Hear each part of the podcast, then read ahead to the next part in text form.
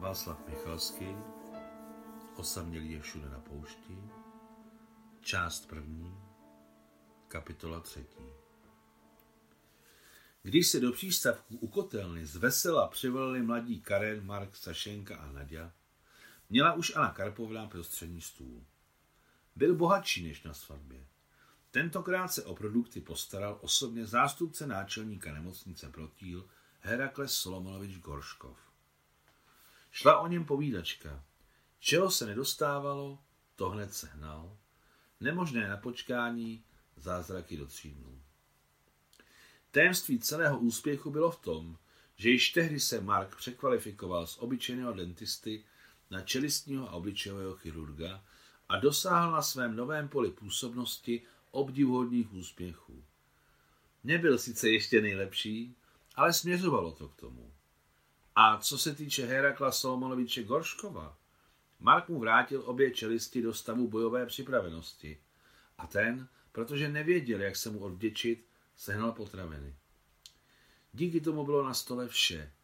Jak suchý salám, o kterém si všichni účastníci oslavy mysleli, že dávno z přírody zmizel, tak šproty, kanadská bílá mouka na koblihy, dokonce i láhev šampaňského, jen Bůh ví z jakých zásob. Ten je tak maličký, krásný chlapeček, je nádherný. Rozplývala se nad malým ukrajinsky Anna Karpovna. Hned ho s Naďou položili na postel a začali měnit plínky. Nebůvně se pokakalo a všichni to hlasitě považovali za dobré znamení, respektive náznak budoucího bohatství. Bude bohatý, řekl jako první Mark, který se vždy snažil mluvit jako první a všichni ho podpořili. Bohatý, hodně bohatý. A pak se rozesmáli. Jak by člověk mohl zbohatnout za sovětské vlády? Trochu se sekli. Arčoma Karenoviče skutečně čekalo bohatství. Skutečné bohatství z účty v zahraničních bankách a velkým domem na předměstí v blízkém Podmoskově. Tělesnými strážci, služebnictvem a tak dále. Ale dokázal si to tenkrát někdo představit? Asi sotva. Samozřejmě, že nemohl. Nicméně do osudového zvratu Artoma Karenoviče zbývalo ještě něco málo přes půl století. A jakmile budoucího buržousta umyli, tak mu dali pleny a vzali ho ke stolu na jeho první slavnostní hostinu v životě. V náručí Ani Karpovny se choval naprosto slušně. Usnul po prvním přípitku na jeho počest a celou hostinu se neprobudil. Teto Aňo, řekla Nadia, vy znáte nějaké tajemství. Jak to, že u vás hned usnul? Anna Karpovna se usmála a kývala hlavou, vždyť rusky nemluvila. Všem bylo dobře. Karen byl pišný, že se mu narodil pokračovatel rodu. Mark byl rád, že je možnost posedět si vedle Sašenky, již neustále projevoval pozornost a stejně neměl nejmenší šanci na úspěch. Nadia zářila štěstím. Měla jak muže, tak syna a všechno zaplať pán Bůh jde normálně. Dokonce jim slíbili pokoj, ale zatím žili po různých ubytovnách, Karen v pánské a ona v ženské. Ale Herakles Solomonovič Gorško včera řekl, nebudu to já, pokud vám někde nevyšeším pokoj. Teď věřili a čekali. Herakles Solomonovič nemluvil do větru. Nadia zhubla a zkrásnila. S mateřstvím jakoby dokonce schytřela, ale možná jen začala prostě méně zbytečně kecat a všem připadalo, že schytřela. Sašekna také zářila štěstím a byla očividně napjatá nějakým tajemstvím, které znala jen ona. Na housle tentokrát nehráli. Propustku měli všeho všudy jen na čtyři hodiny. Pak museli Karen s Markem do služby. Každý na své oddělení. Sašenka a Karpovna měli něco jako volný den a celou volnou noc, což vycházeli o jednou za tři až čtyři týdny. Nadia měla v zásobě kopu času, možná týden nebo dva. Proč by měla sedět na obytovně? A co bude s dětskem? Bůh ví. To se ještě zvládne, děvčata pomohou. Karen pomůže, Anna Karpovna, všichni pomohou. Nebylo třeba nikomu nic říkat. O válce a práci v nemocnici u stolu nemluvili. Jedna si vzpomněla na psa chlopčika a kočku Tusiu, Musiu, Marisiu a pánočku, kteří nehledě na válku spokojeně žili v zátiší u myčky nádobí. Kotěta si teď tolik jako před válkou nebrali, proto se jich tam poslední dobou nahromadilo hodně. Starší kočky nedávali svým výrostkům moc svobody a nemilosrdně je rvali. Kocoury, kteří vyrostli, vyhnali za nemocniční plot. Výjimku měl jistý Mulzik, panočin syn, který si získal takovou chlopčíkovi důvěru, že s ním spal v jeho boudě, chytal na něm blechy a ještě předváděl cirkusové číslo, na které se zbíhala polovina nemocnice, tedy fakticky všichni schopní chůze. Murzik přiměřeně zasouval svou drzou hlavu do ohromné chlopčíkové tlamy a zůstávali tak nehybně 10-20 sekund. Taková byla mezi nimi důvěra. Hostina uběhla jako voda. Oho, podíval se na své náramkové hodiny Mark. Musím běžet. Ale nevstál spoza stolu, nýbrž nalil sobě a Karerovi špiritus a řekl, promiňte, že jsem o tom mlčel, no a vůbec. Nakonec se mi to povedlo. Pozítří odjíždím do armády. Pojď, Karene, napijeme se na dobrou cestu. Muži si přiťukli a napili se. Ano, řekl Karen. Na nemocnice rozvr přišel. Já ví, šest lidí rozvr, kdo přesně já neví. Sašenka zbledla. Mark se vděčně usmál, protože ho napadlo, že zbledla kvůli němu. Anna Karpovna přebalovala malého na posteli a tuhle scénku neviděla, ale víc něco šeptali s Nadžou. Nadě rusky, Anna Karpovna ukrajinsky, ale evidentně si dostatečně dobře rozuměli. Jsou to příbuzné jazyky. Muži se rozloučili a odešli. Ženy zůstaly, aby umyli nádobí a popovídali si. Bylo horké, únavné vedro, ale tady v přístavku ke kotelně s jeho tlustými zdmi bylo velmi příjemně. Takže chlapeček spokojeně spal. Popili čaj s cukrem a poté Nadia najednou řekla, zakrývající uši, e, oči. Sašulo, odpočít si. My tady s tetou Aňou půjdeme pro mě něco zařídit. Klidně, pokrčila rameny Sašenka. Neboj, dohledu na něj. Bereme ho také sebou, řekla Nadia. A proč, mami? Proč si do toho dusna berete Arťoma?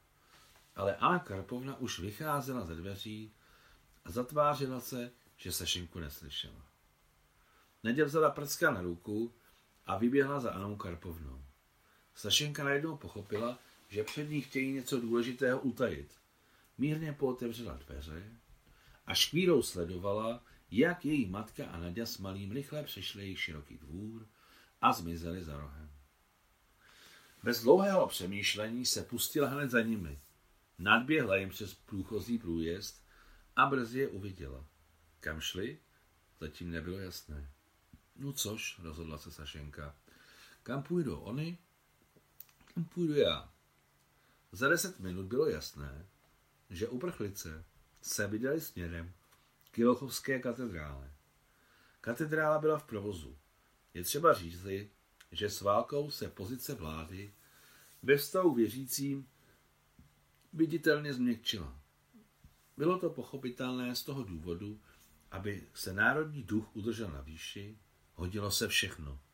A hlavně staré prostředky, prověřené staletími. Anna Karpovna a Nadě s Miminem mířili k zadnímu vchodu do chrámu. Sašenka tu také znala každý kout a nečinil jí problémy krást za nimi tak, aby se neprozradila. V chrámu bylo prázdno a pološero, hlavně když se přišlo zvenku. Ale během dvou minut se Sašenka rozkoukala. Nadě s prckem se namáškla do rohu a rozlížela se okolo sebe jako zvíře. Hned bylo jasné, že nejen v tomto chrámu, ale vůbec v kostele je poprvé v životě. Anna Karpovna nebyla vidět, což znamenalo, že se schovala někde v bočních dveřích a určitě hledá kněze. Proč? Teď to bylo jasné. Znamená to, že je pro Artěma připraven křest tam, kde křtili Puškina? Zamyslela se Sašenka. No což, budu kmotra. Brzy se objevil malý kněz v tmavé kutně a za ním Ala Karpovna. Podle všeho bylo jasné, že se domluvili. No což, mladá krasavice, obrátila se Anna Karpovna ve své knadě. Kněz souhlasí. Iniciativně vyrazili k křtitelnici a Nadě s malým náručí spěchala za ním. A Arméneček, to není špatné, říká rozvážně postarší podsaditý kněz, jemu Sašenka neviděla do obličeje. Měl jsem tu kříty Číňánka a tobě se to Arménečku hodí. Arméni jsou skoro všichni pravoslavní a tím spíše, že tenhle je pomadce Rusák. Pokřtěného Bůh lépe ochrání. A co, Arménečku, to bude dobré. Na tom ani válka nic nezmění. Podle mě tam není voda, řekl kněz, když nahlédl do křtelnice. Je potřeba ji přinést ze dvora. Když zapumpujete, možná, možná tam nateče kýbl. Anna Karpovna vzala od křtitelnice dvě prázdná vědra a rychle se vydala známou cestou k východu. A jak odešla, Sašenka se prozradila. Neohrabaně si šlápla na nohu a knězova reakce byla rychlá. Chybně chyběla jen vytasená pistole. Co tu děláte, občanko? Saňo, ty tu nemáš být. Vystrašeně zašeptala Naděnka. Potrestají tě, co to děláš? A tebe? Už klíbla se Sašenka. Pro těma udělám cokoliv, řekla Naděja vášnivě tónem, který se jí nepodobal a dosud ho od ní nikdo neslyšel. Jsem dcera Anny Karpovny, obrátila se Sašenka na kněze. A tak to je něco jiného. A vy, slečnost, jste pochřtěná? Ano, jsem pochřtěná. A teď chci být v kontrolu tohoto chlapce Arťoma. Anna Karpovna přinesla vědra plná vody až po okraj. A že viděla Sašenku, ji ani nepřekvapilo. Slyšela jí poslední slova a vůbec si nezrmoutila. Naopak, měla z nich radost. Konec konců, ať se stane, co se má stát. Nakolik je možné to všechno snášet, mlčet a schovávat se? Tím spíš se nesluší podvádět v božím chrámu. Miminko přijalo křes šťastně a s radostí. Dokonce ani neplakal. Dostal jméno Artemii. Jako kmotra byla zapsána Alexandra Haluško. Anna Karpovna předala knězi lehký olověný křížek a ten ho pověsil novou štěnci na krk. Z kostela běžela Nadia s Arťomem na ubytovnu, přišel čas scidit mléko. Anna Karpovna se Sašenkou odešli moskevskými uličkami, ve kterých se už smívalo domů. Uličky byly tiché a prázdné, horko již nebylo, kráčeli bez zespěchu a mluvili spolu rusky. Teď tě utahají, řekla matka. Jak to zjistí? No to je přece jasné, oni kontrolují všechno. To se jim nepovede, řekla Sašenka tvrdě. Mami, promiň, že jsem zatím mlčela, ale já jako Mark, jasně řekla máma po dlouhé pauze. A co, na jedno místo? To sotva, Sašenka se usmála. Je hrozně nezajímavé. Prostě máš někoho jiného, co o něm víš? Sofia Abramovna říká, že je v první linii, ale kde nemá ponětí. Povídala, že je hlavní chirurg, ale čeho taky nemá páru. Jestli nemocnice či celé brigády nebo armády. Zmínila, že rodina z něho má. Sláva Bohu, chirurg je samozřejmě výborný, ale co je za člověka, nevím. Kdy odjíždíš? Pozítří věcmi. A kam, to nevím. No a co? řekla Anna Karpovna. To je válka. Není o čem mluvit. A možná to bude k lepšímu. Rozptýlíš se, někoho potkáš, nikoho nepotřebuju. Potřebuješ, nepotřebuješ, život ukáže. Jenže ještě jednou prosím, nepij na frontě. Co furt mami máš? Co si myslíš? Sašo, nebuď naivní. Co pak nevidíš, jak moc se pije u nás v nemocnici? Ale to ještě není fronta, to není peklo, to je jenom předpeklí. Nepij z radosti, ale ze strachu, ze života. Brání se před cizí smrti a bolestí.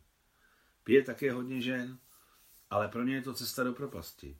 Ženský alkoholismus je nevratný, neléčí ho. Mami, přece jsem slíbila. A přísahala jsem. Tak se podívej, ceruško. Cesta do pekla je dlážděna dobrými úmysly. Mami, přece jsem přísahala. Co to šlo? Dobrá. Už o tom nebudeme mluvit. Němec servek volze, dnes ráno jsem slyšela, že se bojuje pod Stalingradem. A pravděpodobně vás hodí tam. Tam, všech, tam je všechno důležité a teprve to tam začíná. Pamatuj si moje slova. Mami, jak se vyznáš ve strategii? Odkud to máš? Nevím, zasmála se máma. Jsme přece z vojenského námořního rodu. Není na čím přemýšlet. Pokud si Němec vezme Stalingrad, bude hodně zle. Naftová pole okolo Baku, Kavkaz, všechno bude odříznuto. Mami, a jakou roli jste hrá v našem životě? Tátův Borš, Sidor Haluško? Velkou. Pak ti to někdy řeknu. To je samostatná historie. Kdy potom? Kdy jdu na frontu. Až se vrátíš z fronty, řeknu ti to.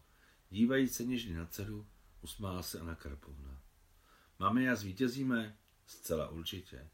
Mámo, a byl ten člověk Sidor Haluško dobrý nebo hodně dobrý? Nebyl špatný. Máma se rozhovoru očividně vyhýbala, ale Sašenka trvala na jeho pokračování. A není to ostuda nosit jeho příjmení? Už ho nosíme tolik let, to znamená, že to ostuda není. Co, promluvila hrabicí krev? Už klíbla se máma. Ano, zasmála se Sašenka. Vypadá to tak. Předtím se mi naše příjmení nelíbilo. Neměla jsem ho ráda. A teď, když vím, že máme i druhé, opravdové, smířila jsem se s tím. No dobrá, řekla veselé máma, tak to bývá. Když ti všetně vysí hezké šaty, pak můžeš celkem spokojeně nosit i horší. Lidé to tak mají. Potřebují hlavně vědět, že mají za zády ještě zásobičku. Viděla jsem velmi bohaté lidi, kteří se oblékali nic moc, ale v jejich pohybech a gestech byla taková autorita, že je nikdo nepovažoval za chudáky nebo lidi, co porušují pravidla slušného chování. V každé situaci si buď jistá a všichni si budou myslet, že to tak má být, že chyba není u tebe, ale jim se něčeho nedostává. Konec třetí kapitoly.